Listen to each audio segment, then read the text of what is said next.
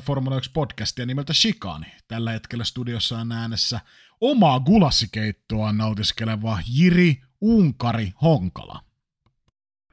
Ja Helsingin mesikäyränä edustaa Jesse Honkala. Ja näillä saatte sanoa tervetuloa jakson numero 141 pariin. Eletään Unkarin Grand Prixin jälkeistä aikaa. Asteikolla yhdestä kymmeneen, niin miten sulla upposi toi Unkarin GP? Mä ajattelin, että sä olisit kysynyt jotain Gulassista ja Gulasse-taustasta, mutta tota, Unkarin GP öö, os, os, os saanut vähän olla enemmän tapahtumia, mutta ei ollut kyllä sellainen sysipaskakaan, että tota, annan tuollaisen tiukan seitsemän, seitsemän ja puoli yrityksestä. No niin, no sehän on ihan kiva. Hei, polkases jakso knupilla käyntiin, niin saa kuuntelijatkin aivonystyrät ja kaikki muut värähtämään tähän heti alkuun. Joo. Red Bullihan on tuota 11 kilpailun jälkeen saavuttanut 415 pistettä valmistajien MM-sarjassa ja on näin ollen siellä neljä, kun katsotaan talleja, jotka on eniten pisteitä saavuttanut näissä kilpailussa. Niin osaatko sanoa, mitkä tallet ja minä vuosina nämä tallit olisi saavuttanut enemmän pisteitä, jos käytettäisiin sitä nykyistä pisteenlaskujärjestelmää? Monta niitä tallia oli edellä Red Bullia? Kolme. Kolme. No, no mulla on sulle tästä, mulla on sulle tästä heittää. Tota, jos nykyistä olisi käytetty, niin kyllä mä sanon niin McLaren 88. Mercedes 2014 ja mä heitän sulle siihen vielä täkynä, niin tota, Mercedes 2016. Öö, hyvin haettu McLaren 88. Öö, pisteet olisi 419, Ferrari 2004 423 ja Mercedes 2015 426. Tota, aika vauhdikkaassa lennossa on Red Bull ja tuosta tietysti jos Peres olisi ajanut öö, lähellekin tota auton suorituskykyä ja ollut uunoilematta noissa esimerkiksi aika-ajoissa, niin väittäisin, että se olisi aika niin kuin helpostikin olisi, olisi tuo kärkisiä tällä hetkellä tuollaisessa tilastossa, niin Red Bullin heiniä, mutta tota, ihan hyvin, ei nyt ihan pisteille päästy, mutta tota, pinssikerhoa taas kerran. No mulla on sulle knuppi tästä heti vastapalloon, niin tota, Red Bull on johtanut 95,59 pinnaa ajetuista kierroksista so far tällä kaudella. Ja kierroksia on ajettu 680 ja niistä 650 Red Bull on ollut kärjessä. Edellä on vain yksi talli ja vuosi, jolloin on ollut enemmän prosentuaalisesti johdettuja kierroksia. Niin pystytkö heittämään mulle siitä, että mistä mistä totta vuodesta ja tallista oli kyse? No tästä täytyy kyllä vähän peesata tuon teikäläisen vastausta ja 88 McLaren. Ja tuossa oli kyllä, mun mielestä oli F1 TV puolella, oli kyllä, oliko siinä puhetta tästä, mutta tuo, mennään sillä McLaren 88 vastauksella. No se oli aika syöttölapaa, tämä oli ennalta järjestetty. Mutta joo, siis 97,28 pinnaa ajetuista kierroksista, eli yli tuhat kierrosta, 1031 kierrosta ajettiin tona kautena, ja 1003 niistä niin oli McLaren kärjessä.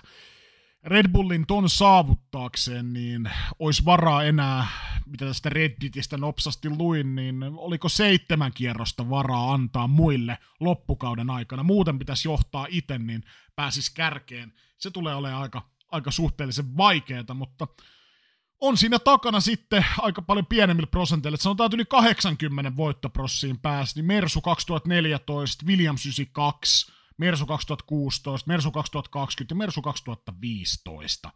Eli vaikka onkin aika dominoiva aikakausi käynnissä, niin tota, on toi nyt silleen melkein esim. tuohon Mercedes 2014, millä oli 86 pinnaa Mersu johti ajetuista kierroksista, niin nyt ollaan semmoinen 10 pinnaa edellä, niin tota, puhutaan kumminkin vaikka tätä nyt aika usein verrataankin tuohon Mercedeksen dominointiin, niin puhutaan kumminkin aika poikkeuksellisesta ylivoimasta, mitä tällä hetkellä radalla nähdään, vaikka kausi vasta puolivälissä onkin. Joo, ja jos tuossa on niinku, äh, avasin nyt on itse myös tuon statistiikan, niin onko tuossa nyt niin 30 kierrosta sitten annettu muille siimaa öö, tällä kaudella? Se on kyllä aika vähän ja kertoo kyllä siitä, että kyllä tuossa niin Red Bull ja varsinkin Max Verstappen aika tota, kovassa kyydissä on ollut ja, ja, ja jos on noin niin mersuvuodet ollut tyylisiä, niin ainakin tuommoisen tilaston perusteella, niin ei tuossa niin kauheasti muilla tällä kaudella ole ollut san, sanan sijaa, että tota, jotenkin ollut ehkä niin kuin, kyllä niin kuin tietysti itsekin tiennyt sen, että aika ylivoimasta menoa, mutta sitten kun katsoo nyt erinäisiä statistiikkoja voitoista YMS muuta, niin kyllä tuo niin konkretisoituu siihen, että kyllä niin kuin aika poikkeuksellista kautta ollaan ajamassa ainakin niin kuin Red Bullin osalta ja tietysti täytyy vähän toivoa, että toi menisi perseelle ja toi Red Bullin tilastonikkarointi, että tuossa tulisi jotain katseltavaa kauden, kauden loppupuoliskolle, mutta tota, ainakin ensimmäinen puolisko tästä kaudesta, niin kovaa jälkeä. Siinäpä ne knupit. Polkas taas ajankohtaiset osio käyntiin. Edellisen viikon jaksossa kysyimme viikon kysymyksenä, ansaitsiko Nick De Vries potkunsa ja kenet olisi nostanut hänen tilalleen.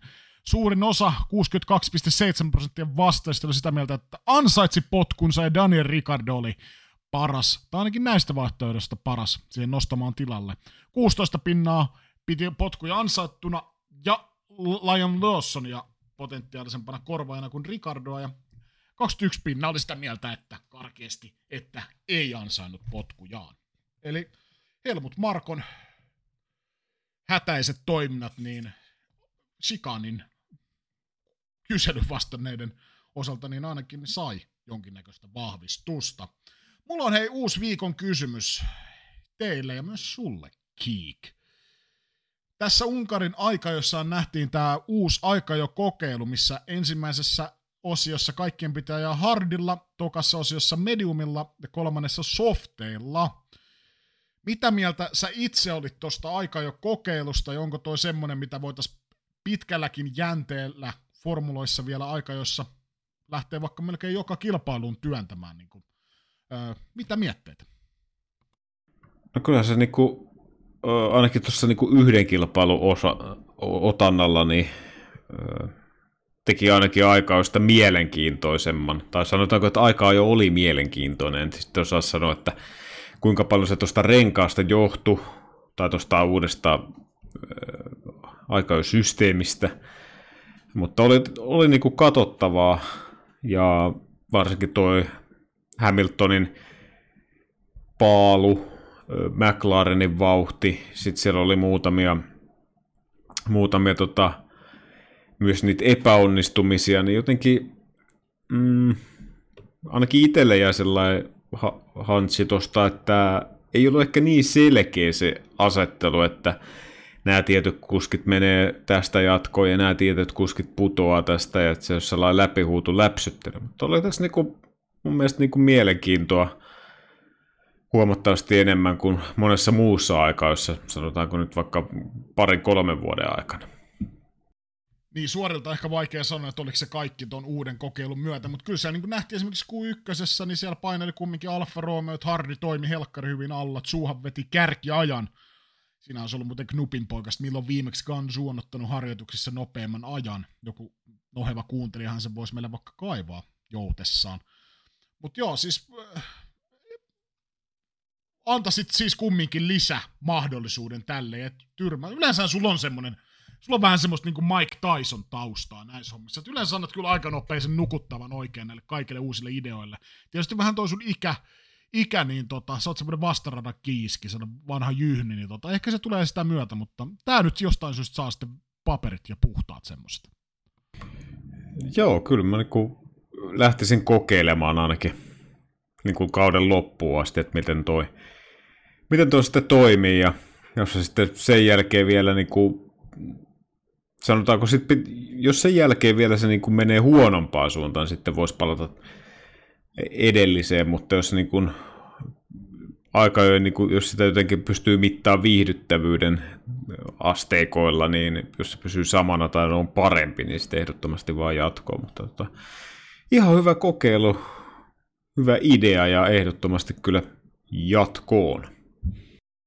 Ainakin Aston Martinin leiristä niin tuli jotain nikottelua tuota uutta formaattia vastaan. Että aika nopealla aikataulullahan tuo ilmeisesti lyötiin kasaan. Ja sitten tietysti, on aina kaikissa kokeiluissa uudistuksissa ne on yleensä häviäjä ja voittajia. Ja sitten tietysti nämä autot, missä esimerkiksi vaikka joku tuommoinen hardilla homman skulaaminen, niin tota, että se ei vaan toimi niin hyvin niin muuta, niin se sitten ehkä saattaa iskee jaloille ja näpeillä aika kovaa, mutta ehkä toi sitten tasaantuu, jos peli on kaikille sitten lopulta sama ja pitää rakentaa semmoinen vehjä, että se kaikilla renkailla ja fillareilla toimii. Mutta hei, se on meidän viikon kysymys. Kuuntelijat, kertokaa meille, onko tämä uusi aika jo kokeilu hyvä vai ei? Eli ensin hardeilla, sitten medikoilla ja sitten softeilla. Ja kaikille sama. Ei saa renkaitaan sen suuremmin valita. Kertokaa, mitä mieltä ootte. En ole muuten itse asiassa lukenut, onko sulla mitään tarkempaa tietoa, että onko esimerkiksi seuraavassa Grand Prixissa Belgiassa niin tota, tämä nähtävillä? Vai oliko tämä vaan nyt toistaiseksi hetkellinen kokeilu, yksittäinen hetkellinen kokeilu? No ei ole kyllä itse asiassa tietoa, enkä kyllä tiennyt tuossa ennen kuin avasin aikaa, jot, tai lähetyksen aikaa, jossa niin siinä sitten tuli ilmi. Mutta ei ole tietoa, toivottavasti olisi Belgiassa, niin päästä sitten ottaa sitä pidempi otanta, mutta tota, joo. Täytyy kaivella vaikka tässä ehkä jakso aikana, kun sä aloitat jonkun oman pitkän monologin, niin katella siinä välissä. No sehän on selvä. Mutta hei, mulla on myös ajankohtaisia uutisia lisää, nimittäin haluttiin tai ei, niin Unkari jatkuu Formula 1 kisakalenterissa seuraavat yhdeksän vuotta, nimittäin jatkopahvi on sorvattu Hungaroringin radalle kauteen 2032 asti. Mä ei tuossa tämmöisen väliknupposen tähän väliin joutessani, niin tota, uh, Unkarin GP on ajettu yhtä jaksoisesti mistä vuodesta lähtien? Öö, 86. No, ja, ja perustelut. Mitä? No, no mistä sä... Ai arvaukset. Eikö mistä sä tiesit? No en mä tiedä, mä eikö meni intuitiolla. No, NS tietosanakirja. Joo. No, sanotaan näin, että kyllä meikäläisen nokka on sen verran harjaantunut tässä vuosina, että nyt haisee kyllä paska. Ja eikä tuu studiosta no, vaan. no, tai no tulee, mutta sen lisäksi. niin. No eiköhän toi nyt on muutama kerran raavittu toi Unkarikin koskaan ajettu ensimmäistä kertaa. Mun varmaan vi- viime vai toisessa kaudella taas itsekin kysyä tuon, mutta ei siitä sen ja enempää. No joo, ja on, varma, on niin hyvin takataskus noin viime kauden knupitkin varmaan. No ja... hei, näitä jaksoja 141, ja jos kaksi knuppia muistaa, niin eikö siinäkin ole jo vähän liikaa? No, mun mielestä saa se paska. Mut no. hei, no. hei, paska, no. paskahaisemisesta päästään hyvällä aasensillalla, niin tota, tähän aika jo formaatti. Niin tota, siis tarkoituksena oli niin kuin, ö, Imolassa ensimmäistä kertaa testata, mutta sattuneesta syystä vedenpaisumuksen takia, niin siellä kun ei kurvailtu, niin täten Unkarin GB oli ensimmäinen, missä tämä sitten niin kuin pistettiin koetteelle ja tota, öö, ilmeisesti nyt sitten kun Imolassa ei päästy varvia vetämään, niin sitten ilmeisesti Montsassa öö, syyskuun alussa olisi sitten tämä toinen, toinen testikokeilu tälle aikaa jo uudelle aikaa jo setille, eli vastaus kysymykseen ei ajeta Pelkiassa, vaan ajetaan Montsassa. Niin tässä on vähän tämmöistä Christopher Nolan-maista käsikirjoitusta tästä meidän jaksossa, koska se kuljetetaan niinku tavallaan ees taas paria eri aikajanaa. Ja sehän on tietysti vähän ajankohtaista tämän Oppenheimer-elokuvan jäljiltä, mikä nyt tietysti on itse käynyt katsomassa. Ihan jees, katsoi käydä katsomassa. Mutta on ihan hyvä, että tälleen pompitaan ees taas, niin kuuntelijoilla on tosi helppo olla tässä mukana, mutta hei, kiva, kiva ja hyödyllinen tieto, mutta sitähän mä oikeastaan itse kysyin. Et, tota, niin. Niin, ja tässä nyt sitten mennään vielä siihen, että tässä niinku oletetaan, että kuuntelijoita on niinku oikeita kuuntelijoita, koska mielikuvituskuuntelijoita on useita, useita satoja, jopa kymmeniä, mutta tota, niin. Kysymyksiä siis vastaus. Niin mä vastaan nyt kysymyksiä, joita mä nyt itse esittänyt, mutta siis Unkarin GPS siis tosiaan aiotaan uusia fasiliteetteja, ainakin katsojat tulevat saamaan uusia, uusia paikkoja väijyä kisaa, ja ilmeisesti tiimeillekin myöskin rakennetaan jonkinnäköisiä kunnon pilttuita. Tuolla oli reilu 300 000 viikonlopun aikana kävijöitä, ja tuohon semmoinen, jos on käsittänyt oikein, niin vähän semmoinen budjettiystävällisempi vaihtoehto noista Grand Prixstä. Meillä oli muuten siellä ei tainnut vielä tulla julkist, julkaistua tuota, mutta siellä oli meidän tuommoinen Shikanin pitkäaikainen, en tiedä onko kuuntelija, mutta ainakin Discordissa tuttu, niin tota, Oskuhan oli paikan päällä, jonkinnäköistä kisaraporttia lupas vääntää Unkarin reissusta. En tiedä, onko sen, sen kokoinen tota, pulkkinen päällä, päällä ettei tota vielä sitä pystynyt tekemään, mutta... No siellähän se on Discordissa se raportti ihan niin kuin ka- kauttaaltaan tuolla niin, no niin, just... threadinä, niin, mutta tota, en tiedä kellä se pulkkinen on, mutta... No, no mutta oli tämmönen hämäys. Sait, sain teidät kiinnostua. Niin, 300 000 ja Osku 90. Mm, 300 000 90. Tota, siitä ei tule ilmeisesti ilmoitusta, kun se sieltä Threadeista löytyy. No, meikä, meikä ei ole, tota, mulle ei tätä ATK-tausta ihan hirveästi. Niin annettakoon se anteeksi. Mutta joo, Unkari jatkopahvi 2032 asti löytynee kisakalenterista. Ja mä et, itse asiassa meikälähän saattaisi tuolta keltaisesta lehdistöstä tulla ehkä jonkinnäköistä, tota, jonkinnäköistä ää, toimittajareportaasin paikka. Mä ajattelin ihan ilman lähteitä. Tämmönen huhu, tämmönen huhu pyörii, että kolmea tallia. Kymmenes tallista, niin seitsemän on niin kuin annettu peukku ja vihreä valo, että budjettikatto ei ole ylitetty ja kolmea vielä tutkitaan, mutta mulla ei kyllä mitään lähteitä tähän, mutta niin onko tämä nyt se bussin alle heittoa Keke Stetsoni vai? No älä vedä Stetsonista, mutta mä lähdin maalalle tälleen, tätä siihen, siihen malliin, mitä itse asiassa taisi, oliko se Hamiltonikin kommentoi, että tämmöinen pieni näpäytys, mitä viime kaudella tuosta budjettikaton ylittämisestä tuli, niin esimerkiksi Aston Martinhan selvisi aika pienellä. No, Red Bullihan sai sitten vähän enemmän kakkua tuulitunnille ja vähentämisen YMS, mutta onko tämä vähän budjettikaton nämä viime kauden rangaistukset semmosia, että onko se tallille tavallaan, jos lasket plussat ja miinukset, niin kannattaako se budjettikatto kumminkin ehkä ylittää, jos rankut ei kumminkaan niin tarpeeksi kovia? Että onko siitä niinku enemmän kuin hyötyä haittaa nettona? Sähän tämän oot lähtenyt tätä selvittelemään. niin, no bussitus tuli ainakin, bussikyyti. Öö, niin, no Red Bullin osalta, jos miettii, että siellä on budjet, budjettikattoa ylitelty, viime vuonna, niin ne rankut veivaukset, mitä siitä on jaettu tai jaetaan, niin tota, me nyt ainakaan niin tälle kaudelle kauheasti ole poikimassa. Ehkä Aston Martinillakin vähän sama juna. Mm, Aston Martin ehkä niin muista syistä nyt vähän jäämässä jalkoihin, mutta tota, tälle nopeasti mutuillen ajatuksena, niin sanoisin, että se rankku niin kuin,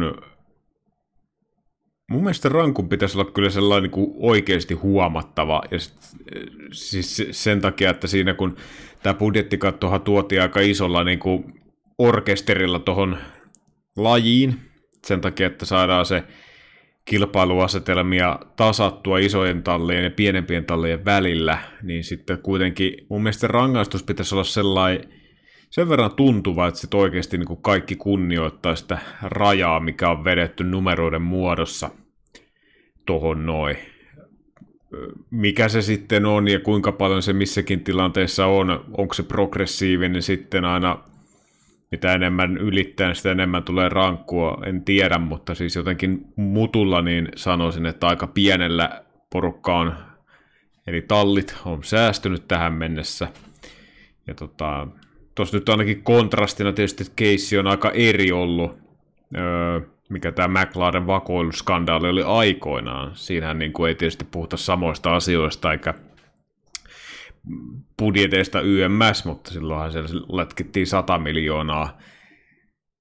Muistaakseni niin kuin McLarenille kakkua plus tallipisteet, niin tota, no tietysti tällaisessa pienissä ylityksessä puhutaan jostain sanotaan vaikka viiden miljoonaa ylityksestä, niin ne, ehkä se tietysti vähän kohtuuton taas lätkästä 100 miljoonaa siitä, mutta siis sellainen, sellainen rankku, että siitä niin oikeasti kannattaa laskea niin kuin kahteen tai kolmekin kertaa ne kuitit, että pysytään oikeasti siinä Fian asettamassa rajassa. No mä tos joutessani sit samalteen pientä tämmöistä taustatutkimusta, niin Automotorun Sportin mukaan siis, niin kahta tallia ainakin epäillään tämän kulukaton ylittämisestä. Talleja ei ole vielä nimetty, jostain mä luin, että niitä olisi kolme, jota vielä, e, jonka niinku, tota, jota vähän epäillään, mutta tosiaan mitään tarkempia tietoja ei tuosta ole ollut muuta kuin, että kulukatto olisi ylitetty, ja se on tälle kaudelle 135 miljoonaa dollaria, sitä on piennetty tälle kaudelle. Ja, mutta on kaikenlaisia kikkailuja myöskin auton Motorun Sport niin nostanut Framille nimittäin. Esimerkiksi joissain talleissa niin työntekijät on palkattu henkilöauto puolelle palkkalistoille, jotka hän ei siis Formula 1 kulukattoon kuulu, ja sitten kumminkin on työskennellyt Formula 1 talleille. Ja tätä nyt varmaan tapahtuu Tätä tapahtuu niin kaikissa muissakin yrityksissä, ei nyt ehkä kulukattoa nyt tuommoisessa normiliiketoiminnassa, mutta sanotaan, että kaikissa isoissa puljuissa, niin kaiken näköisiä tämmöisiä veivauksiahan on, mitkä on kumminkin tavallaan sitten semmoisella harmaalla alueella. Öö, ja mä nyt luulen, että tota kumminkin harrastaa tuolla formuloissa varmaan kaikki, että kumminkin sitä etua koitetaan hakea totakin kautta. Kautta. Mutta siis heinäkuun loppuun mennessä pitäisi olla Fian tämä vuosittainen kulukattotarkistus valmis, eli ollaanko me sitten viikon päästä viisaampia keke? Ja mitä mieltä sä oot tämmöisestä kikkailusta? Vai kuuluuko se vaan vähän niin kuin tietysti jossain futiksessa, niin kuolevat joutsenit ja muut semmoinen pieni. Jos sä saat sitä etua tuomareiden kautta, niin tota, vaikeaa sitä nyt sitten kokonaan kitkeä pois, että aina joku koittaa sitä pientä etkiä sieltä löytää. Niin, mä en tiedä, onko se nyt sitten se kikkailu, niin onko se, onko se sen niinku systeemin vika, että siellä on sitten porsaareikiä, jotka mahdollistaa sen. Vaikeahan se niin kuin loppuun, loppuun asti tehdä sellaista niin, kuin, niin suljettua tavallaan ympyrää, että jotain tallia niin pystyttäisiin oikeasti tarkkailemaan niin tarkasti, että mihin kaikki joka ikinen euro siellä laitetaan, tai dollari tai punta, ihan sama. Mutta tota, en mä tiedä. Kyllä se vähän niin kuin, niin kuin formuloihin kuitenkin on aina kuulunut se kehittely, kilpavarustelu, edun saaminen, huijaaminen, kaikki tällainen, millä vaan niin voittoon, voittoon päästä, niin tavallaan se kyllä kuuluu tuohon lajiin, mutta, mutta, mutta en tiedä. Siinähän sitä onkin Fialle purtavaa, että miten sitä ratkotaan ja tai kannattaako sitä ratkoa, antaa vaan mennä tolleen lyö vähän kovemman rankun sinne taustalle, että sitten kun narahtaa, niin narahtaa oikein kunnolla. Näin. No, viikon päästä pitäisi ilmeisesti selvitä. Mä nyt en Fian niin luottavainen, että mä tässä nyt alkaisin hengitystä pidättää. Tietysti viikon pidättäminen onkin aika pitkä aika, mutta että jotenkin saatas heinäkuun loppuun mennessä tämä vyyhti, että jotain shadyä tuossa kumminkin tulee tapahtuu. Jos siellä joku tämmöinen italialainen talli jotain sohlannut, niin sieltä sovitaan taas saunassa Jaan Munatoti ja Dominikaali ja muiden veijareiden kanssa niin jonkinnäköinen soppari. Ja... No näitä, no katsotaan mitä sieltä tulee, mutta Ehkäpä siitä ensi viikon jaksossa lisää Belgian GPn jälkeen. Mutta se siitä ajankohtaisesta osiosta käydään Unkarin viikonloppuun käsiksi. Aika ajot. Mm, vähän käytiin jo tuossa viikon kysymyksen kohdalla noita aikajoja läpi, mutta olihan siinä nyt aika paljon yllättäviä tapahtumia. Mä nyt nostinkin sen jo tossa, mutta siis Ganzu, no ensinnäkin Q1 täräytti nopeamman ajan, mutta kumminkin esimerkiksi Alfa Romeo, niin löysi aika yllättäen vauhtia, koska käsittääkseni tähän viikonloppuun ei mitään päivitysosia oltu tuotu. Ja esim. Ferrari-leiristä todettiin, että oliko nyt Leclerc vai kuka, että ei taida Alfa Romeon pojat itsekään tietää, että mistä tuo vauhti on tullut. Mutta vauhtia nyt oli ihan sunnuntainakin hyvin, mutta aika, jossa nyt ainakin konkretisoitu. Ja paljon oli näitä puheita siitä esimerkiksi. Mähän kans lähin tähän PR-kelkkaa taas. Pitäisi jo jonkin verran näitä medioita lukeneena niin ymmärtää, että Mähän silloin viimeksi mainostin, että McLarenille ei sovi tämä rata ja muuta. Ne oli itsekin sitä mieltä, että hyvällä tsägällä niin on niinku tyyli pisteellä ja että ei, ei sovellu yhtään toi Unkarin rata heille. Ja taas Aston Martinille piti soveltua, niin paskan latvat. Sehän meni just niin kuin viime viikon loppuun, että Aston Martin todella heikossa vauhissa, McLaren ihan ilmilennossa. Et tommosia. Williamsilta nyt ei sitten vauhtia tähän löytynyt, mutta niin kuin kaiken kaikkiaan niin oli kyllä lähes henkeä salpaava lopetuskin myöskin noille aika-ajoille. Joo, niin kuin tuossa mainittiin, niin kyllähän siinä aika paljon yllätyksiä oli jo Q1 lähtien, että niin hyvässä kuin pahassa. Ja kyllä mun mielestä tuo niin loppu oli erittäin hyvä, että siinä oikeasti joutui jännittämään sinne viimeisille veduille asti, että kuka sen paalun ottaa. Ja vanha kettu, vanha kettuhan se sieltä taas naaras yhden, yhden sulan hattuus. Joo, toi kyllä, tosta täytyy kyllä hattu Hamiltonin nostaa. Ja aika tunteikkaaksi ainakin näytti vetävän aikaa jälkeen ja antoi haastattelu, että ei hengittänyt kertaakaan tuon kierroksen aikana. Sekin on kyllä aika kova veto. Mutta hei, topit ja flopit. Ketkä sun mielestä ylisuoritti tai alisuoritti omaan ole, oletettuun tasonsa nähden näissä aikajoissa? Ole hyvä. Mm, mä otan vaikka noin flopit tuolta. Kyllä pien, pien tota, piissiä laitan jakoon Kevin Magnussenille – Öö, sija 19, tallikaveri sija 10. No, Haas ei kuitenkaan hyvä auto ollut tällä kaudella, mutta siis jotakin aikaa, joissa on pystynyt varsinkin Hulkenbergin välillä Magnussenkin tota, täräyttämään. Mutta ehkä sitä suurempi yllätys oli toi George Russellin putoaminen jo ensimmäisessä vedossa, siellä 18 Mersulla.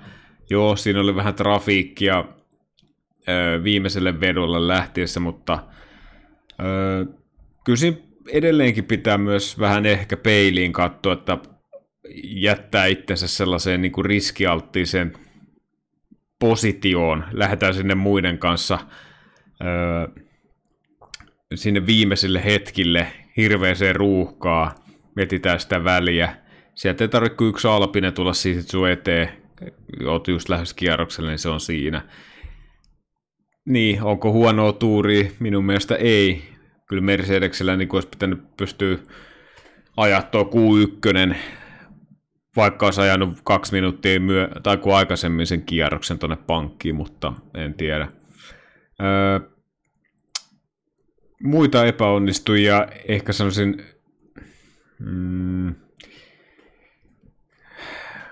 kyllä mä vähän ehkä Saintsille laittaisin pinssiä kuitenkin 11, Ferrari ei muutenkaan kovin hyvässä vauhissa ollut aikaa jo osalta kuitenkin ö, Alfa Romeo huomattavasti niin kuin terhakammassa kunnossa, jos Alfa tai jo 5 ja 7 sieltä, kun taas Ferrari äh, iso, iso kissa sieltä ö, 6 ja 11, niin ei se kauhean hyvin, hyvin mennyt. Ja Sainz kuitenkin täpärästi jää, taisi olla, oliko kaksi tuhannesosaa mitä tuosta tuosta tota, viimeisestä osiosta ulos, mutta tota, en mä tiedä, tuosta nyt ehkä silleen ihan sellaisia selkeitä epäonnistujia muita ollut mun mielestä, että kyllä tuossa niinku Strolli ihan omalla paikallaan tasaisen paskasti, Pierre Gasly, en mä tiedä, ei, Alpine on aika suvantovaiheessa muutenkin, mutta tota, ehkä siinä ne suurimmat flopit itselle. Niin täytyy kyllä tuohon Russellin hommaan tarttua, että se kyllä äh, Church on siinä tiimiradiossa purnas sitten tuon homman jälkeen, että ei voi jättää noin myöhään. Ja ilmeisesti siinä oli joku sopimus taas, että hän menee edellä ja Hamilton perässä, mutta Hamilton sitten kumminkin ohitti Russellin ja sitten lopussa vielä taisi olla Gasly, joka vähän pilasi sen Russellin kierroksen alun, mutta sitten mä vähän niin kuin ehkä mietin näissä, olisi kiva kuulla se koko niin kuin radiokeskustelu, tavallaan se, että on aina helppo jälkikäteistä aina noita päätöksiä kritisoida tai muuta, mutta tavallaan, että jos kuski on sitten sen päätöksenteko hetkellä tai ennen sitä jo sitä mieltä, että näin ei kannattaisi tehdä, niin tota, tai tavallaan, että niinku, tuleeko siellä sitten semmoista Russellilta esimerkiksi kommenttia etukäteen, että hei, tässä ei ole mitään järkeä, vai onko niinku, mä nyt ehkä, tämä nyt ehkä yle pelkästään tähän Russellin keissiin, mutta ylipäätään formuloissa näkee aika paljon sitä, että jälkeenpäin sitten purnataan. Tietysti jälkiviisana on helppo olla, mutta tavallaan, että enemmän toivoisi sitä vastuunottoa ja kommentointia, mikä sitten ei aina kyllä meille ulkopuolelle näy, mutta tavallaan, että et ei, ei tässä ei ole mitään järkeä, tehdään toisin ennen kuin se päätös on tehty ja sitten tavallaan pystyy vielä siihen vaikuttaa, mutta välillä tuntuu vaan, että aina purnataan tolleen päätösten jälkeen jotenkin. Mutta ehkä se vaan, kun ei se koko kuva ja koko tiimiradiokeskustelu aina välity ja mitä siellä on niinku strategia palavereissa muissa puitu. Niin, ja sitten se on tietysti siinä tilanteessa niin kuin helppo, helppo syyttää. Totta kai tietysti varmaan aika jo jälkeenkin, niin varmaan mieli on aika monella ihan eri sitten, että se on varmaan se helpoin työ tie löytää se niin syntipukki ja miksi epäonnistuminen tulee. Ja tietysti tuossakin on myös se, että kyllähän tavallaan, jos miettii George Russelliakin, niin tai tota aikaa jo osuutta, niin kyllähän siinäkin niin kuin, jos lähtee niin kuin hyvissä ajoin ja valmistaa rengasta, mutta jos sieltä sitten alkaa niitä oikeasti, ketkä on vielä myöhemmin lähtenyt, alkaa ohittelee siellä, ne tekee sen tavallaan sen niin kuin, tulee sieltä takaa ohitte ja ne, ketkä on niin kuin oikeasti ajatellut, että se niin kuin riittää, että me ajetaan oma vauhti, otetaan siihen vähän ekstraa, saadaan hyvä väli siihen ja sitten joku ohittaa, niin toisaalta voiko siihen tavallaan ihan hirveästi vaikuttaa, paitsi että sä lähdet sitten oikeasti niin paljon aikaisemmin kuin muu sitten radalle. Mutta onko se sitten taas jossittelu toiseen suuntaan, että olisi pitänyt mennä myöhemmin, että se on sitten varmaan aika loputon luuppi, mikä tuosta kehkeytyy, mutta tota, niin, vastuunottoa ja sitten sitä Mä te, no, kuljettaa on tietysti vaikea ehkä sitten nähdä sitä kokonaisuutta sieltä varikolta, jos auto istutaan, että tavallaan sitten se on luotettava siihen tiimiin, mutta ei, tekee niin kuin päinvastoin kuin Ferrari, niin siinä on aika pitkälle kyllä yleensä pötkitään. Niin, ehkä Mersun tapauksessa jonkinnäköistä pankkikierrostossa olisi toivonut, mutta niin, ne topit. No mun mielestä Lewis Hamilton, paalupaikka, kova veto. McLarenit, no periaatteessa joo ja ei yllättävässä vauhissa. Mä oletin, että nämä PR-puheet pitäisi paikkansa, että heille ei tule täällä kulkemaan. Mutta kulki, ja molemmat kuljettajat teki kovan suorituksen. Matkaa kumminkin Verstappenin alle kymmenys Norriksella ja Paaluunkin alle kymmenys, niin tota, se on kova veto. Alfa Romeo, siis tosta lähtee kyllä laatikollinen pinssejä Kansuulle ja Bottakselle, että oli kyllä uskomattomassa kyydissä. Ja mä ajattelin, että vaan, että se olisi toi Hardi tuossa Q1, mutta Q3 oli pojat paino kyllä aika kovat suoritukset tauluun. Aika marginaalisia eroja toki, mutta ö, edellä, kun oot, niin sä oot aina edellä. Vanha viisaus. Ö, mitäs muuta täältä voisi nostaa? No, Niko Hylkenberg taas Q3. Se nyt on tätä kaudella mun mielestä nähtykin aika useasti. Itse asiassa oli ihan mielenkiintoista, kun Stein, joku oli kommentoinut, että on kyllä hyvää journalismia. Siis joku oli kommentoinut Niko Hylkenberg, siis joku asiantuntija, että paras aika ja kenen kanssa on ikinä he, tota, työskennellyt ja Steiner otti siitä ihan kopin, että hän on kyllä todella hyvä aika ja ei osaa sanoa, että onko ehkä paras, kaikkien aikojen paras aika, ja, mutta niinku, aika vakuuttavaa riviä toi Hylkenberg vetää tuommoisella vähän kyseenalaisella autolla lauantaisin. Harmi vaan, että se ei sitten konkretisoidu pisteisiin sunnuntaina, koska sitten kisavauhtia vaan sitten yksinkertaisesti ei ole, mutta tuommoisella topeella mä lähtisin liikenteeseen. Joo, ostan kyllä ton ihan täysin ja ö, Alfa Romeo kyllä ehkä suuri yllättäjä, niin kuin tuossa vähän heittelit kiilmoille, niin ei taida kyllä pojat itsekään tietää, että minkä takia toi niin kuin meni noin miten meni, että mitään niin kuin merkittäviä muutoksia ei ole tullut ja miten se voi se taso heittää niin kuin tavallaan viime kilpailun osalta versus nyt, jos mitään ei käytännössä muuteta, niin tota, on se vähän, vähän mystistä, mutta en tiedä. Ja Haasi osalta ehkä sanoisin sen, että omasta mielestä Haas on ehkä sellainen auto, joka käyttää rengasta vähän rajummin kuin muut, mikä taas sitten varmaan myös osaltaan puoltaa sitä, että sitten lauantaina siitä renkaasta saadaan enemmän irti, mutta sitten just sunnuntaina niin rengas myös sitten sulaa alle huomattavasti nopeammin, jolloin sitten taas se kisan mitassa tulee niitä sitten takapakkeja, mutta tota, kyllä tuossa niinku Alfalle, Bottakselle ja Juule pitää niinku lauantai osalta antaa niinku, ei anneta, ei anneta, anneta sitä hatullista paskaa, mutta annetaan tuosta äijän, äijän tota, pinssikokoelma ja pari keksiä. Niin aika harvoin noille veijareille pääsee kyllä niitä jakamaan, niin ihan ilmielin näin tekee. Sitten kisan kimppuun. Siinähän ykköskerroksessa oli vähän action ja armittavasti vaan Hamilton ei saanut mun mielestä ihan tarpeeksi, no, tai niin hyvää lähtöä, että olisi voinut suoraan kilata. No, olisi aika suoraan pitänyt metää melkein käytännössä ratti suoraan silleen, että pääsee Verstappenin edelleen ja blokattuu sen, mutta Verstappen sanoi itsekin siinä, että noilla startilla ties kyllä 200 metrinen mutkaa, että tota, se on hänen mutkansa ja tota, ei siinä sen kummempaa nokan koputtelemista ja ainakin millin tarkka tuolla Discordissa, että Hamilton myös on vähän mokas kumminkin tuon lähdön silleen, että olisi kumminkin siinä kakkospaikalla voinut tulla ykköskurvista Vex, mutta jäi vähän niin kuin pussi ja siinä sitten molemmat McLarenit niin tota, poimi, poimi seitsemänkertaisen siitä, kun oli löysänä siinä kuleksimassa. Mutta miten sä näet ton startin itse?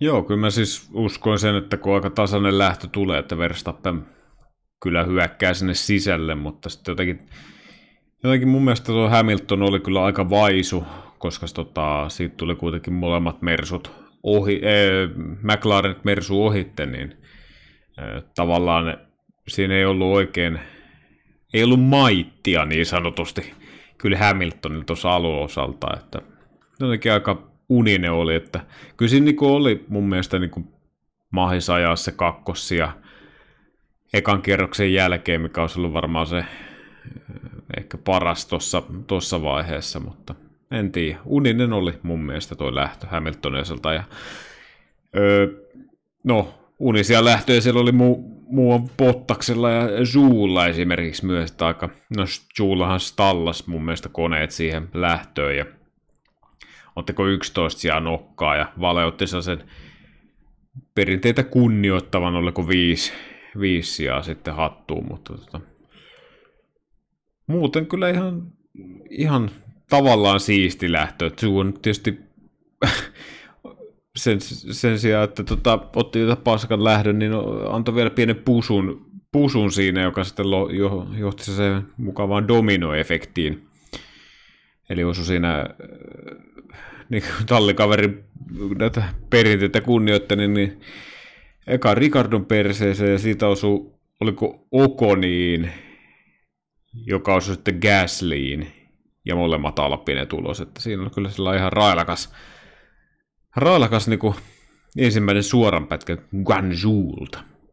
Joo, se, no, tapahtumarikas. Mutta semmoinen vähän niin kuin kissan pomppu, että se stögäys ei ollut vielä ihan kaikki siinä, vaan siinä otti sitten pari veijaria myös mukaansa. Ja kun katsoi niitä onboardia, niin ei siinä ihan hirveästi voinut niin kuin, esimerkiksi mun mielestä otti aika rauhassa esimerkiksi Okonikin sun muuta, mutta sieltä kun kiinalainen pistää dominopalikat Donin, dominopalikat pyörimään niin pauke vaan kuuluu, ja tota, kyllä toi Alpinelle aika katastrofi on. En tiedä, olisiko vauhti niin kuin tässä kisassa nyt mihinkään maagiseen riittänyt, mutta se, että kumminkin toinenkin viikonloppu putkeen tupla keskeytys, ja tossa nyt ei sitten ehkä itse tuohon voinut niin paljon vaikuttaa. Eikö siellä mennyt Käsille vai Okonilla meni penkki ihan paskaksi tai muuta, mutta oli aika surullista Alpinen kannat, vaikka pisteet olisi ollut tiukassa tuossa sunnuntaina kumminkin. Joo, kyllä tuossa tietysti paljon huonoa onnea oli, mutta ei mun mielestä niin Alpine mitenkään hyvässä vauhissa koko viikonlopun ja aikana muutenkaan ollut. Ja Alpine muutenkin kokonaisuutena kyllä niin kuin, vähän niin kuin samalla tyylillä kuin ehkä Aston Martin, ehkä vähän enemmän mun mielestä, niin vaipunut öö, tavallaan niin kuin, tai taantunut se suoritus, että kyllä niin kuin, öö, ei ihan hirveästi ole kyllä odotusarvoja talleille, ja tuossa niin nyt pureskelin tuossa sunnuntaina, niin kyllä tuossa aika hyvän niin kuin ansan tavallaan sekä Alonso että Oscar Piastri vältti sillä, että ei niin kuin jäänyt tuohon Alpinen kelkkaan sen pidemmäksi aikaa pyörimään, että tota, en mä tiedä. No, itselle ei ihan hirveästi Alpine ole koskaan niin kuin sykäyttänyt, mutta mutta, mutta en tiedä. Vaikean näköistä. No se on ranskalaisilla aika tuttua toimintaa. Öö, käydään taas vähän talleittain läpi tot kisaa. Tuossa kisan oli sanalla sanoen aika tylsähkö omasta mielestä, mutta Red Bull, Max Verstappen, dominova voitto, ei tuossa ollut No, ehkä se nyt ei katkaa pari kierros näytti siltä, että jotenkin pystyisi Piastrikin siinä roikkuun, mutta eipä tuossa nyt Verstappenilla sitten ollut ei sitten ollut oikeastaan muuta kuin ajelua himaan mun mielestä. Peresi, aika kova nousu kumminkin sieltä. Jossain vaiheessa näytti siltä, että ei ehkä noin kovaa nousua pystyisi tekemään, ja lopussa näytti siltä, että pystyisi jopa Landon haastaa kakkospallilta, niin kyllä se vaan toi Peresin noi su, tois lauantain seikkailut, niin sit sunnuntaina – sunnuntaina sitten aina löytää edestään, että aika isoja vuoria joutuu kiipeämään, mutta se millä vauhilla toi Peresekin tuot kilpailu jo läpi, niin tota, olihan toi Red Bull nyt Unkarissa ihan ylivoimainen. Joo, kyllä Red Bullilla aika, aika tota dominoivaa vauhti oli, että ei siinä niinku, ei siinä kyllä McLarenilla, vaikka Norris ja Piastri aika hyvin alkuvaiheessa pysyikin Verstappenin perässä, mutta eihän siinä niinku käytännössä kyllä voittajassa taaskaan ollut epäselvyyttä. Ja toi kyllä toi Peresin toilailut lauantaina, niin kyllä se maksaa aika isoa rahaa tuossa sunnuntai-osalla, että kyllä niin kuin sunnuntainakin vauhtia oli. Jos olisi lähtenyt siitä, sanotaan kakkos-kolmos rivistä, niin olisi varmasti ollut kakkospallilla, mutta tota, no, ehkä meidänkin onnekseen niin Peresi toilailee, niin saadaan siihen vähän jotain muutakin väriä kuin Red Bullin kaksoisvoittoi koko ajan kisasta toiseen. Mersul taas sen se oli vähän ehkä vaihteleva viikonloppu. Mä sanoisin, että kumminkin nettona jäätiin, jäätiin aika vahva viikonloppu, niin kuin kirjanpito voidaan merkata Mersun puolella. Medikoilla nopeampi kuin McLaren, mutta sitten taas Hardella niin tuntui, että oli aika se, mitä se vaikka kisan alussa McLaren ja Mercedes oli keskenään, niin tota, aika samanvauhtisia. Ja kyllä tietysti varmasti korpea Hamilton, että kumminkin pallulta lähet, lähet kisaa ja tota, kovat odotukset, tuut neljäntenä maaliin, maaliin sit lopulta, mutta mutta tuossa lopussa niin Hamilton oli oikeastaan, no Verstappen nyt ei siinä ehkä tykittänyt lopussa, mutta Hamilton oli kyllä nopein kuljettaja radalla, aika ihan hyvälläkin marginaalilla.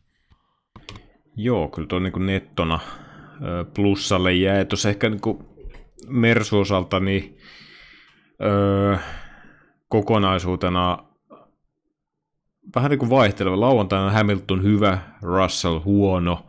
Sitten sunnuntain lähtö Hamiltonilta huono, Russellilta tietysti kun joutui lähteä takamatkalta, niin vaikka tekikin nousua, niin Ee, niin, kyllä se ehkä nyt plussalle jäi, mutta tuossa on niin aika paljon vielä potentiaalia, minkä Mersu kyllä pystyisi mun mielestä öö, valjastamaan, niin kuin kun ajaa oikeasti hyvän päivän versus toi Unkarin viikonloppu.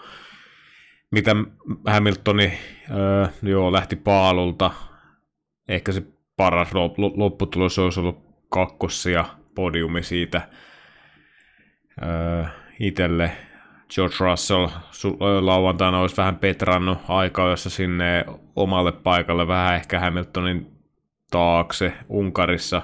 Sanoisin, että Hamilton on nopeampi. Varmaan se neljäs viies ollut, niin tota, kyllä tuossa niinku, ei huono, mutta aika paljon jäi kyllä Mersullakin petrattavaa ja ei ollut kyllä sellaista niinku, niin, vähän, vähän sellaista hikottelua oli liikenteessä. Ja kyllä tuo Russellin niin nousu oli hyvä. Tuo olisi ollut kiva nähdä, jos Russell olisi oikeasti päässyt hyviltä, hyviltä sijoilta liikkeelle, niin kuinka paljon tuossa olisi voinut. Mutta en tiedä, olisiko nyt Hamiltonin edelle kumminkaan päässyt, mutta olisiko tuossa nyt tullut esimerkiksi Piastri poimittavissa. Piastrilla ainakin noin, no puhutaan nyt McLarenista heti seuraavaksi, niin ainakin Piastrilla ihan silmiin pistävästi tuossa lopussa, niin alkoi kyllä rengas sulaa alle ja tota, tuli perä, perä edellä vastaan sieltä, mutta muuten niin kuin McLaren, niin kuin mä tässä on pari kertaa maininnutkin, niin mä ostin nämä PR-puheet, että pojat puhelee, ettei kyllä varmaan mitenkään kulje Unkarissa, niin kuulikinhan se, että toisiksi periaatteessa Mersunkaan niin aika lailla tasoissa siinä, renkaasta vähän riippuen, kumpi on nopeampi, nopeampi auto, mutta tota, se, mikä mulla pisti silmään tuosta McLaren, on tämä Norrisin undercutti, että siinä oli kumminkin, oli melkein nelisen sekkaa piastria. Norris tuli varikolle, otti hardit alle, ja heti seuraavana, seuraavalla kierroksella tulee Piastri sisään, niin tota, Norris kumminkin Piastrin edelle, ja Hamiltonhan ihmetteli myös tiimiradio, että miten niinku, se ero oli joku 4-5 sekkaa, että miten niillä on yhtäkkiä yhdeksän sekkaa eroa, että mitä tuossa niinku tapahtui, niin tota, toi oli aika, aika kova veto Landolta mun mielestä tuo ulostulokierros. Joo, kyllä se tietysti sinänsä käy järkeen se McLarenin varikkostoppihomma, että siinä tietysti Hamilton kun tuli sisään, niin jos oltaisiin menty toisinpäin, e, että olisi tultu, tai et, niin, Piastri eka sitten vasta Lando, niin siinä olisi ollut kyllä niin kuin periaatteessa vaarana se, että Hamilton ajaa siitä niin kuin, öö, Norrisi eteen, koska tuossa nyt ei tiedetty, että kuinka paljon se rengas alkaa toimimaan. että mun mielestä se oli ihan niin kuin, mun mielestä no-braineri tehdä se noin päin. Ja mun mielestä siitä myös olisi ollut McLarenilla myös paikka tehdä se switch takaisin, että olisi toiset pysäykset, tai niin kuin otettiinkin järjestyksessä Piastri Norris, mutta siinä vaiheessa Piastrihan oli jo tietysti jäänyt, jäänyt tota Norrisista aika paljon, jolloin se undercut ei niin kuin enää toimittanut. Ja mun mielestä tuossa öö, oli Piastri itse sanonut, että oli autossa vauriota, joka sitten johti siihen, että se vauhti hidastui. Mutta niin kuin, kyllä se niin kuin ekalvedolla Nor- Piastri oli, oli hyvässä vauhissa. En tiedä nyt oliko sen nopeampi kuin Norris. Se ero oli siinä pari sekunnin luokkaa muistaakseni, mutta kyllä tuossa niinku sitten sen jälkeen, varikkopysästä jälkeen, niin Piastri oli vähän ongelmissa ja Norris oli kyllä sen jälkeen se johtavampi kuljettaja. Että kyllä mä niinku tavallaan näen sen, että kyllä vaikka tuossa niinku Norris sai sen sijoituksensa takaisin, tai niinku sai sijoituksen hyvää tuon varikkopysäyksen yhteydessä, mutta kyllä sitten ehjällä autolla, hyvällä ajamisella, niin kyllä mä uskon, että Piastri olisi siitä pystynyt kuittaamaan Norrisin varikkopysäyksen yhteydessä sitten takaisin, mutta nyt se meni tällä kertaa näin päin. Niin, mä korjaan sen verran, että taisin sanoa, että Piastri veti se Hardella se vikastinti, mutta vedi siis medikoilla. Ferrarihan veti Hardella tuossa vikastinti. Se, mistä mä tykkäsin Piastrista, siinä kun oli sitä kilvanajoa, niin tota, talli kyseli sitten, että puskettiinko sut ulos kurvis kaksi muuta, niin Piassa sanoi, että joo, pikkasen, mutta, mutta ei semmoista niin lähtenyt valittamaan se radio, niin kuin yleensä kuullaan kuljettajalta, että aina kun on joku ohitus, niin aina puskettiin ulos ja muuta ja vinguttaa, niin Piastri oli mun mielestä aika tyynen rauhallinen tuon radiossa eikä lähtenyt tohon vinkumiseen mukaan. Se nyt ehkä pitkässä kaavassa, niin varmaan sitten ehkä nuori herra sitten kyynistyy ja lähtee tuohon samaan leikkiin, mitä itse asiassa joka ikinen muu kuljettaja tuntuu myöskin tekevän, mutta siitä multa, multa ainakin Piaster sai niinku pienen peukun kisakatsomusta. Joo, kyllä sellainen stoalainen rauhallisuus oli kyllä siinä, että taas sanoi jotenkin, että ei jättänyt ihan hirveän paljon tilaa ja se oli niin kuin sillä kuitattu.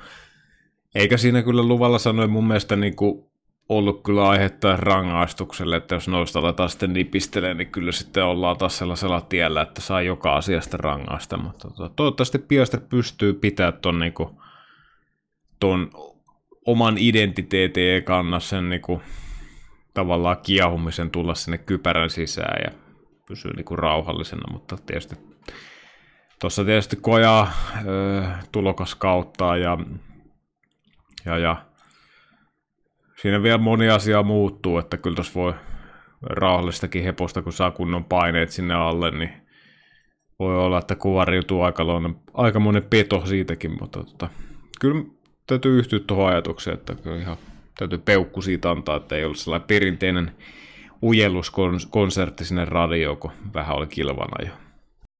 No sitten rakas aihe Ferrari.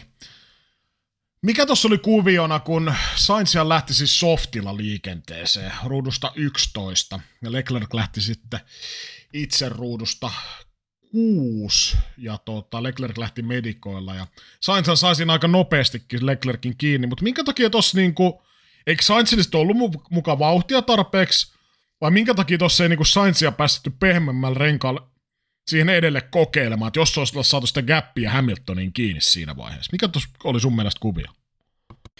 Niin, ihmettelin kanssa sitä ihan itse ääneen, että tota, minkä, takia, minkä ihmeen takia, jos kaksi äh, saman auton tallia ja niin kuin eri rengastrategialla ja varsinkin tuolla rata, kuuma keli, niin miksei niin kuin suoraan päästä niin kuin Saintsia siitä softilla, koska Saints tulee kuitenkin siitä niin kuin sisään niin tavallaan se ei varmaankaan Leclerkin kilpailua kauheasti haittaa. Päinvastoin, jos Sainzilla olisi ollut vauhtia, niin olisi varmasti pystynyt DRS hyödyntämään Leclerkki, saanut kierrosaikaa sillä ja saanut ehkä jopa hyvällä sekä hilattu itse siihen niin kuin Hamiltonin kantaa, mutta niin kuin, siis ainoa niin kuin looginen selitys on se minun mielestä, että Sainzilla niin kuin oikeasti loppurengas ja sitten vaan jäi roikkumaan siihen Leclerkin taakke, koska ei tuossa niin mitään muuta järkevää selitystä ole. Että, tai no, tietysti, tietysti Ferrari on se selittävä tekijä, että kaikki niin kuin looginen asia käännetään niin kuin epäloogiseksi ja yritetään sitä kautta niin kuin heti niitä ratkaisuja, mutta en, en tiedä, ei, ei oma ymmärrys ei niin kuin riitä. Ja tietysti data siitä, että kuinka nopea Sainz olisi ollut. Tai joskus oikeasti katsoa toi F1 TVn tarjoama niin kuin sieltä auton sisältä se, sisältä se tallenne ja käyty keskustelu insinöörin kanssa, niin sitten tietysti olisi vähän viisaampia tähän podcastiin saisi oikeasti jotain sisältöä muutakin kuin mutuilua. No sehän on ihan kiva. Mut muuta Ferrari, no olihan se nyt Leclercille sitten ohjelmaa. Tota, no se hidas pysähys muutenkin. Sitten öö, ylinopeus tota, tuli varikolle, siitä lätkästiin rankkua viisi sekkaa. Ja sitten mä lueskelin tässä kisan jälkeen, mä katsoin, kun Leclerc oli jotain listannut näitä ongelmia, mitä on ollut, niin tota, no, ota, ota hyvä asento, tästä tulee pari tämmöistä ihan kultasta sulle suoraan lapaa.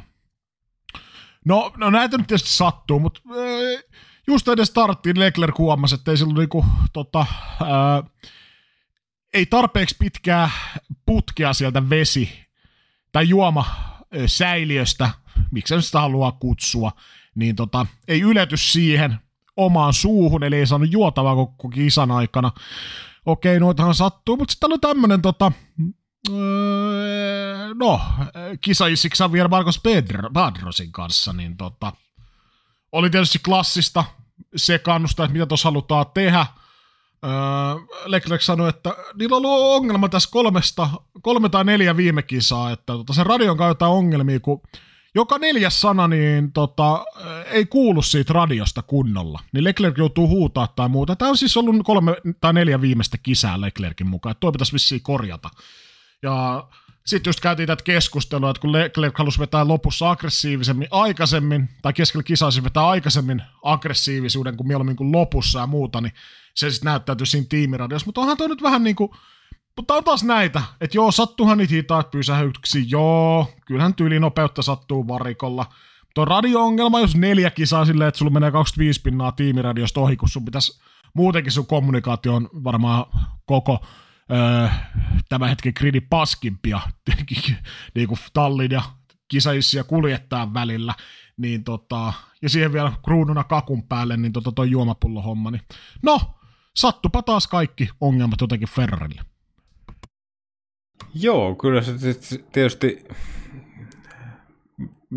pyöritetään aika niin kuin isolla rahalla tuollaista niin hyvinkin teknillistä urheilulajia ja, ja, ja öö, niin, jos on kuin juomapullon letkut on liian lyhyet, niin aika outoa. Ja sitten niin kuin 2023 radiot vähän pätkii, niin en mä tiedä. Kyllä, niin kuin, kyllä tuntuu, että on niin selitystä selityksen perään. Että kyllä niin luulisi, että tuommoista asiat niin kuin pitäisi niin kuin yhden kilpailun jälkeen jo ehkä ratkoa. Ja tota, tota, tota. Tässä itse asiassa justiin nyt, kun tästä Ferrarista puhuttiin ja puhuttiin siitä, että katsotaan niitä, tai olisi itse hyvä ehkä katsoa niitä ää, kuljettajan kuvakulmasta sitä kilpailua, niin tässä on tietysti mikä itsellä meni ohitte, niin Sainz nousi heti niin kuin tässä lähössä Leclerkin kantaa, jolloin sen niin kuin renkaiden loppuun kuluminen, niin sehän nyt tietysti on täyttä paskapuhetta, koska tuosta olisi suoraan pitänyt päästä niin kuin Sainz ampumaan noilla softeilla niin kuin ensimmäisellä kierroksella ja ohitte. Että pääsee hyökkää ja käyttää kaiken potentiaalin, mutta tota, tietysti, tietysti äh, ihmiset viisaammat tekee näitä sitten päätöksiä, että mikä on niinku strategisesti järkevää, mutta ehkä itse itse lähtisin kokeilemaan tuollaisella niinku pehmeällä, nopealla renkaalla ottaa sitten siitä maksimi irti ja ehkä saada jotain sijoituksiakin, mutta no, en tiedä. Ei tässä nyt, no aika usein sanoo, että ei tässä ylläty, mutta silti yllättyy joka ikinen kerta, mitä niinku sirkustouhu tämä, tämä Maranello poikien touhu on, mutta kyllä mä nyt silti vielä kannatan Ferraria henkeä ja veren. Niin ja kyllä mä toi jotenkin niin ymmärtäisin, jos Leclerc olisi vaikka maailmanmestaruustaistossa tai muita, että selkeästi suosittaisi Leclercia, mutta kumminkin kun puhutaan, että maailmanmestaruus on niin kuin aika kaukainen haave tällä hetkellä ja kumminkin kumpikaan kuljettajista ei tällä hetkellä ole viiden parhaan joukossa kuljettajien maailmanmestaruustaistossa, niin tavallaan, että onko sillä nyt okei okay, yksi kisa, niin onko tuon nyt Leclercille väliä, tai siis silleen, joo, tallikaverihan pitää biitata, kyllä. Mutta siis onko sulla nyt sitten väliä, että jos se Sainz olisi päästy siihen edelleen, että onko Leclerc sitten neljäs vai viides? Ja kumminkin puhutaan, että tallikaveri pääsi kokeilemaan sillä softilla. Mutta tosiaan mä nyt en tiedä, että oliko sillä Sainzilla tarpeeksi vauhtia. Toisaalta noissahan se on aika yksinkertainen, että tota, jos sulla on vauhtia, niin sä tuut sitten ohi. Ei siinä tarvitse alkaa mitään tiimiradio tai tiimi tota, käskyjä kyselemään ja anelemaan, mutta niin jotenkin vaan ihmettelen, että kun ei tuossa kumminkaan ollut Leclercillä tietysti silleen tavallaan niin kuin mitään sen suurempaa ehkä pelissä muuta kuin kunnia, mutta ehkä mulle on jotenkin piirtynyt Leclercistä. Mä en tiedä, miten se tässä tapauksessa on ollut, mutta tuolla on monia muita kuljettajakaksikoita, missä tämä niin hoidettaisiin aika nätisti, mun mielestä jotenkin, mutta jotenkin ehkä Leclerc on vähän semmoinen, että vähän ehkä itsepäinen ja sitten ehkä Tallin jotenkin tuommoinen kultapoika, niin jotenkin ehkä saattaa, tämä on ihan mutuheitto, mutta jotenkin, että en niin kuin ylläty, että toi parivalikko niin ei sitten vedetä ihan yhtä hiiltä kumminkaan tuossa lopussa. Niin kyllä tuossa mulla ainakin on jäänyt sellainen maku, että kyllä Saintsia vedetään köli alta aika useasti. Ja tuossa niin kuitenkin pitäisi ehkä miettiä siltä kannalta, että kun ei ajata kuljettajan eikä valmistajan maailmanmestaruudesta. Ehkä hyvänä päivänä saattaa tulla voitto, mutta se, siinä vaaditaan kyllä aika monen auton keskeytystä. Mutta jos tuot katsoo siltä kantilta, että Aston Martin 184 pistettä, Mercedes 223 pistettä itsellä on 167 pistettä, niin pitäisikö siinä niinku yrittää sitten, niinku, kun ollaan tässä niinku kauden puolivälissä, niin pikkusen niinku nialasta sitä omaa egoa ja niinku ajatella, että pelattaisiko tässä niinku vaikka sitten se tiimi edellä, että jos olisi sellainen tilanne, että takana tulee vaikka Sainz nopeammalla renkaalla niin ihan sitten niin kuin mukisematta ajettaisiin niin kuin tiiminä, kerättäisiin niitä pisteitä, otettaisiin sitten niitä palkintorahoja, otettaisiin vähän sitten hypeä, onnistumisia, vähän positiivista. Esimerkiksi mitä Aston Martinille, mitä Alonsokin on muutaman kerran heittänyt, niin kuin antaa niin kuin strollin ajaa, tietää, että se on niin kuin helvetisti hitaampi kuski, mutta ajaa, niin kuin, että ei lähde hyökkäämään tai ajetaan niin kuin, tiimille niitä pisteitä. Mutta jotenkin Ferrarille niin huokuu se, että mä en tiedä tuleeko se tallista vai mistä, mutta siis jotenkin Leclerc ei välttämättä ihan hirveästi nyt ehkä itse omatoimisesti lähde siihen tiivipelihommaan. Ja jotenkin sitten huokuu siitä tallihommasta se, että niin kuin, siellä, niin kuin, no, on siellä useampi vuosi nukuttu, mutta jotenkin niin kuin ihan käsittämättömiä, että jotenkin suojellaan sitä, että tuommoisessakin kilpailussa, millä ei käytännössä mitään väliä, kun ei ajeta voitosta, ajetaan niitä pisteet vaan, niin mitä sillä on väliä, jos Leclerc on Sainzin takana, jos se vaan niin kuin hyödyttää sitä tiimiä, niin eikö se niin ole ballsia sitten tehdä sellaista päätöstä, että, että nyt turpakii, ajetaan ne parhaat pisteet ja se voittava strategia on tämä, mutta ei ilmeisesti, että siellä niin kuin siellä on housut aika hyvin välillä. Tuntuu ainakin olla ne kuvainnollisesti kintuissa. Niin, kun ei tuossa oikeastaan mun mielestä on mitään muuta väliä kuin se, että saataisiin toi Aston Martin piitattua tuossa valmistajamalmistusta. Nyt olisi hyvät paikat aina iskeä, kun, kun mikä Aston Martinin se lento alkoi olla vähän hiipun ja Ferrari tuntuu olevan edellä, niin tota, nyt pitäisi koittaa maksimoida. En sitten tiedä, olisiko Sainz sinne saanut, mutta tavallaan eihän sitten tiedä, kun ei, jos ei pääse kunnolla yrittää, niin tota, se on aika vaikea sitten tyhjästä nyhjästä. Mutta se nyt ehkä siitä Ferrarista taas jälleen kerran. Öö, mitäs muut tallit? Tuolta nyt on nostettu Alpine ihan täys farssi sunnuntai, molemmat keskeytyy. Mutta niin myös Alfa Romeo, että kumminkin vähän ikävästi, vaikka kumminkin saisi lauantain oikeastaan aika hyvät aika jo tulokset, niin sunnuntain sitten meni niinku startissa, niin eikö ollut ensimmäisen kerroksen jälkeen molemmat vei, Alfa Romeo veijarit niin kympin ulkopuolella? muistaakseni. Ehkä se nyt oli vielä hyvä puoli, että tuossa Alfa Romeo tuntui olevan hardissa vauhtia, mutta tuossa lopussa, kun Bottas keikku Alexander Albonin edellä, tai siis takana, DRS-alueella siis varmaan monta kymmentä kierrosta. Öö, ja Albonilla niin tota, oli yhdeksän kierrosta vanhemmat hardit siinä. Ja sitten kumminkin mulla oli sellainen fiilis, että toi Alfa Romeo oli niinku oikeasti hyvässä vauhissa. Mutta jotenkin kun katsoi niitä Bottaksen ajolinjoja, mä en nyt päivää kajannut kisaa. Mutta tavallaan, että kun mä näin, kun sitten lähti nämä muut, muut kuljettajat tekee ohituksia ja ajattaa, menee vaikka pääsuoraan, jos se pääsisi pääsuora suoraan ohi, niin ajatetaan ja muuta, hoidetaan hyviä ulostuloja. Niin jotenkin, en tiedä sitten tämmöisenä amatöörinä, että onko tämä ihan vaan mummutua, mutta jotenkin tuntuu, että ei siinä Bottaksen niin kuin, että siinä ei ollut mitään semmoista ajatusta, että kaikki vaan meni siihen, että ajetaan perässä, sitten tullaan pääsuoralle, ei edes välttämättä paremmalla ulostulolla, sitä ajetaan DRS, mutta ei edes pääse yrittää mitään kun ohitusta, eikä sitten puuttuu semmoinen juonikkuus, mutta jotenkin mulla jäi niin kuin, en mä tiedä, olisiko tuossa ollut pisteitä tarjolla, mutta niin kuin toi, toi Alboni vastaan tai käyty taistelu, niin ei jotenkin, ei ihan värähtänyt. Joo, kyllähän tuo niin sunnuntaiselta, niin muistaakseni viisi, viisi otti Valtteri nokkaa ja 11 tietysti Zhu lähdössä. Onhan se vähän, vähän farsin tynkää, mutta tota, jos miettii mikä se kisavauhissa maksimi on, siellä on Red Bullit, McLarenit, Mercedekset, Ferrarit edellä, niin tota, ja sitten niinku tietysti Aston Martin, sulla on viisi tallia, niin sulla niinku se maksimi alkaa olla kyllä, jos kaikki muuta ja niin kuin ns. normaalin kilpailun, niin kyllä se siinä niinku 11 ja eteenpäin on ne, mitä Alfa Romeolla ajetaan. Että kyllä siinä mielessä niin Bottas oli aika lähellä sitä maksimia. Öö, Alponin ohitus tietysti Unkarissa. Williamson tunnetusti menee suoralla aika kyydikkäästi.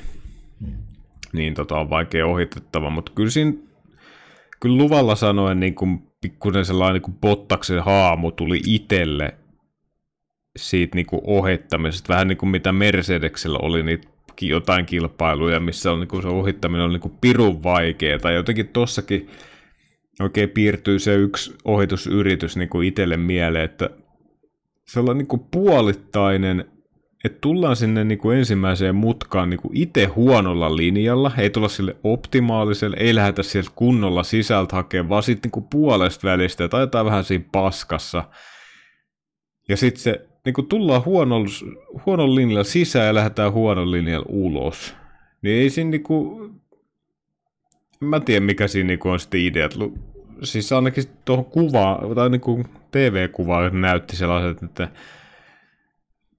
ei siinä niin kuin varmaan edellä ajalla kuljettaja varmaan miettii varmaan, että mitä siellä takana oikein touhuta, kun ei ole niin kuin edes puolettainen ohitusyritys, että sitten kun on näitä ohitus tai kykeneviä ohittamaan, niin, jotka niin kuin väkisin ajaa ohitte, niin kyllä sitten niin kuin haetaan se linja. Esimerkiksi Alonso, no Verstappen, tietysti auto on tällä kaudella hyvä, mikä mahdollistaa sen, mutta ne on kyllä yleisesti George Russell, haetaan linjaa, pelataan niin useampi mutka sitä ohitusta, että ekaan kurvia ajetaan vaikka vähän niin kuin pidemmältä niin kuin pyöreämmän linjalla, otetaan kunnon ulostulo, tai sitten otetaan jotain muuta, mutta jotenkin se on aina niin kuin vaikuttaa, niin kuin itselle ollut sellainen, se Bottaksen ohittaminen, niin se vähän sellaista niin kuin arkaa, ja kyllä tuossa niin kuin, varmasti on vaikea ohittaa, mutta niin kuin en mä, tosta jäi, jäi vähän sellainen kuin, niin kuin löysä kuva mun mielestä noista niin kuin yrityksistä.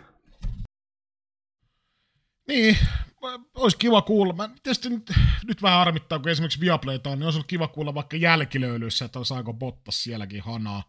Hana ja mikä oli kommentit vaikka tuon Albonin hommaan liittyen, mutta jotenkin itse ottelin, että olisi siinä nyt Albonin, Albonin pystynyt poimimaan edeltään. Mutta se on kyllä ihan totta, että sit nyky, nyt näiden päivitysten myötä niin tuntuu, että tuo pistesijojen saalistaminen niin on kyllä aika vaikea, jos siinä on kumminkin Red Bull, Mercedes, McLaren semmoisessa lennossa. Ferrari nyt siinä sinnittelee vähän radasta riippuen.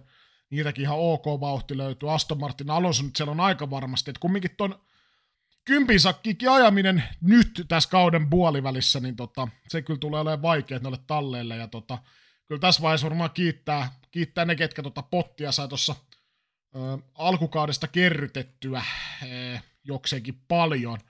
Tai no, paljon ja paljon, mutta niin kuin, että Alpinellakin on kyllä 47 pinnaa ja Williams siinä perässä se, tota, 11 pinnalla Haasin kanssa, niin tota, ihan varmaan tyytyväisiä Alpinella Alpinalla siinä nähdessä, että tavoite on varmaan kor- kovempi, mutta niin kuin, että, että jos nyt pitäisi alkaa tuommoisia eroja tekee tai kuroa umpeen, niin nyt se on kyllä sitten todella haastavaa verrattuna alkukauteen. Joo, kyllä siis sitten tarvii useamman keskeytyksen, keskeytyksen kyllä siinä niin kuin edestä, että niin kuin on, on niin kuin mahdollisuutta. Että. Mutta tota, sellaista nyt vaan on, ja silloinkin pitäisi aina kun ne tilaisuudet on, niin käyttää ne. Ja ja. En tiedä. Kyllä niin kuin Alfa Romeo kohdaltakin tällä kaudella tietysti, en tiedä kuinka paljon panostavat enää tämän kauden autoja, että aletaanko jo katsoa ensi kautta. Minun mielestä ehkä pitäisi alkaa katsoa niin tota, kyllä se vaan vaikeammaksi ja vaikeammaksi tulee, mutta kannattaa nyt aina kuitenkin lähteä sillä mentaliteetillä, että niistä pisteistä ajetaan, koska sitten kun se tilaisuus tulee, niin siinä ollaan valmiina, että ei tietysti kannata viedä heittää kirvestä kaivoon, mutta kovaa tsemppiä, vaikka se vähän kyllä ehkä henkisesti raskasta on niin kuin yrittää yrittämisen perään. Onko sulla muuta tuosta kilpailusta? Mulla ei oikeastaan hirveästi. Kessuhan siinä kävi jossain pyörähtämässä, mutta niin kuin ei tosta mun mielestä kisasta muuten jäänyt. Loppuun saatiin ehkä semmonen pieni kliimaksin poikainen, mikä sitten lopulta ei toteutunutkaan, mutta niin kuin mun mielestä aika, aika suht tylsäkö niin kuin kokonaiskuvassa katsoen niin toi, toi Unkarin kepe. No oikeastaan ne ainoat, mitä siinä itse ehkä jännitti, niin oli justiin, miten McLaren Mercedes, ketkä sinne podiumulle sitten kiipeää, ja sitten ehkä lopussa se, että ajako Peresi kiinni. Öö, oliko siinä nyt vielä jotain muuta? Mutta ei niin kuin sinänsä kyllä niin kuin, ehkä Unkarin kilpailuksi ihan ok, niin kuin sanoin, kun 7,5 arvosana, niin tota, mutta ei tämä niinku sellainen, ei, ei tätä niinku kisaa varmaan kahden viikon päästä enää muista, että kyllä tässä niinku aika paljon niinku tavallaan tekemällä tehtää saa niinku itse etsiä niitä mielenkiinnon kohteita, mutta tota, kyllä se lauantai oli paljon mielenkiintoisempi kuin tämä sunnuntai. Kuka sulla oli Driver of the Hungaroring? Öö, mä heitän tuohon mitäs mä heitän tuohon? Kyllä mä nyt pistän tuosta Lando Norrisin. Otan, en anna sun vastata Lando Norrisia. Kyllä niinku lauantain ei ollut huono, mutta ehkä itse vähän ootin sitä paaluu siinä. Sunnuntai paljon parempia, ajo kyllä kypsän kisan, ei virheitä, aika selkeä kakkonen sunnuntaina kuitenkin niin kyllä mä Landolle pistän tuosta pinssi. No perhana. No, mä en anna Peresille, eikö Peres äänestetty F1 toimesta Driver of the Day, se Landohan sitten ihmetteli, mutta mä annan Russellille hyvä nousu, tietysti mokas lauantaina, mutta niin, no, tavallaan niinhän se Peresikin periaatteessa mokas. Hamiltoni, hyvä lauantai, ei niin hyvä sunnuntai tuloksellisesti, vaikka vauhtia löytyi. Russell, ja mua siinä lopussa ehkä ihmetytti just se, kun Russell sanoi, että ei jotenkin löydy vauhtia näistä renkaista, ja tota, pitäisikö tulla varikolle, ja tiimi ilmoittaa, no ymmärretäänkö ratapositio, ja sen jälkeen Russell otti siitä ohitti Sainzin ja melkein otti ajaman Leclerkin kiikki. Leclerkillä on tietysti se penaltti, mutta niinku, se jää ehkä vähän ihmetyttää. Siinä Russellin hommassa, mutta mä annan Russellille, koska Landoa nyt ei sitten voi vastata. Max Verstappen tavallaan, no, niin täysin ylivoimainen, mutta on se vähän niinku tylsä tavallaan. Niinku, tietysti jos kumminkin ajaa kakkoseksi kolmen tuhannesosan erolla, niin tota, ei se nyt ole Verstappeniltakaan sitten täydellinen viikonloppu. Tavallaan mihin on tottunut tuolta, tuolta äijältä näitä kisoja kattelemaan, tai viikonloppuja kattelemaan. Niin, se on vähän miltä kantilta kattoo. Tietysti aika suvereenis putkessa ei ajaa ja rekordia tulee ja näin, mutta tota, jotenkin ehkä itse sitten tavallaan lähtee siihen alta vasta ja kelkkaa ja siihen, että just joku Piastrikin, niin uusi kuljettaja kestää hyvin paineita ja niin kuin virheettömästi tuommoista niin tulosta kuitenkin, kuinka kypsästi, niin ehkä enemmän niin kuin tässä vaiheessa kautta sellaista arvostaa, kun sitten taas ehkä sitä Verstappenin ja Red Bullin ylivoimaa, kun siihen on niin kuin kuitenkin tottunut, ja se on niin kuin tällä hetkellä se oletusarvo kaksinkertaisella maailmanmestarilla tässä suvereeni kuljettajalle tällä kaudella, että ei se niin mitään muuta voi olettaakaan kuin paalua ja voittoa. Ja kaikki muu, mikä ei siihen kategoriaan ole, niin se on niin kuin enemmän tai vähemmän sitten huono suoritus, niin en mä tiedä sitten. Niin, ehkä mä lähden sitten itse aina sitä altavastajan kautta. Muita huomionarvoisia statistiikkoja, niin tota Red Bull rikko tämän McLarenin 88 vuoden ennätyksen 12 peräkkäistä voittoa valmistajalle ja ehkä nyt näyttää siltä, että lisää on myöskin tulossa ja McLarenille 11 vuoteen ensimmäinen back-to-back podiumi. Viimeksi Lewis Hamilton 2012 USA Grand Prix ja Jenson Button 2012 Brasilian Grand Prix. Että semmosia, semmosia tota, statistiikkoja tästä kilpailusta kirjanpitoon, ja Norrishan pisti ihan komeasti vielä tuossa podium-seremoniassa, niin tota, Verstappenit on pokaalin paskaksi, 45 tonnin kakku taisi tulla siitä, mutta näitähän sattuu, ja tota, Norris oli tuohon todennut, todennut sitten tota, siinä podium-seremonian jälkeen, että antakaa sakkoa saatana. Ja sillähän se oli sitten kuitattu. Joo, noihan taskurahoja, että tekevälle sattuu. Ja eikö siellä ollut, että siellä alettiin jo Unkarissa tota raapia uutta, uutta tota pyttyä Verstappenille rikkoutuneen tilaan? Josta oli lukemina, että puoli vuotta kestäisi valmistaa, mutta varmaan Verstappenille on vähän niin kuin jotenkin ajattelisit aivan sama. Mutta joo, öö, Fantasyssä jälleen kerran jaettu pisteitä. Meikäläisellä hyvä toi Tsu ja Ricardo tossa nostona. Ja tota, ihan päin persettä. Sitten toi on vähän niinku paha fantasyssä. Tulee tommonen periaatteessa lauantain hurraat, että joo, itse asiassa aika hyvät suulta veto viidenneksi. Sitten sä tajuut aika nopeasti, että joo, siitä saa aika vähän pisteet lopulta. Ja sitten tiedät sunnuntaina, niin perse ei kestä kiinalaisella menovettä ja tota, niin tulee aika pahasti rotsiin.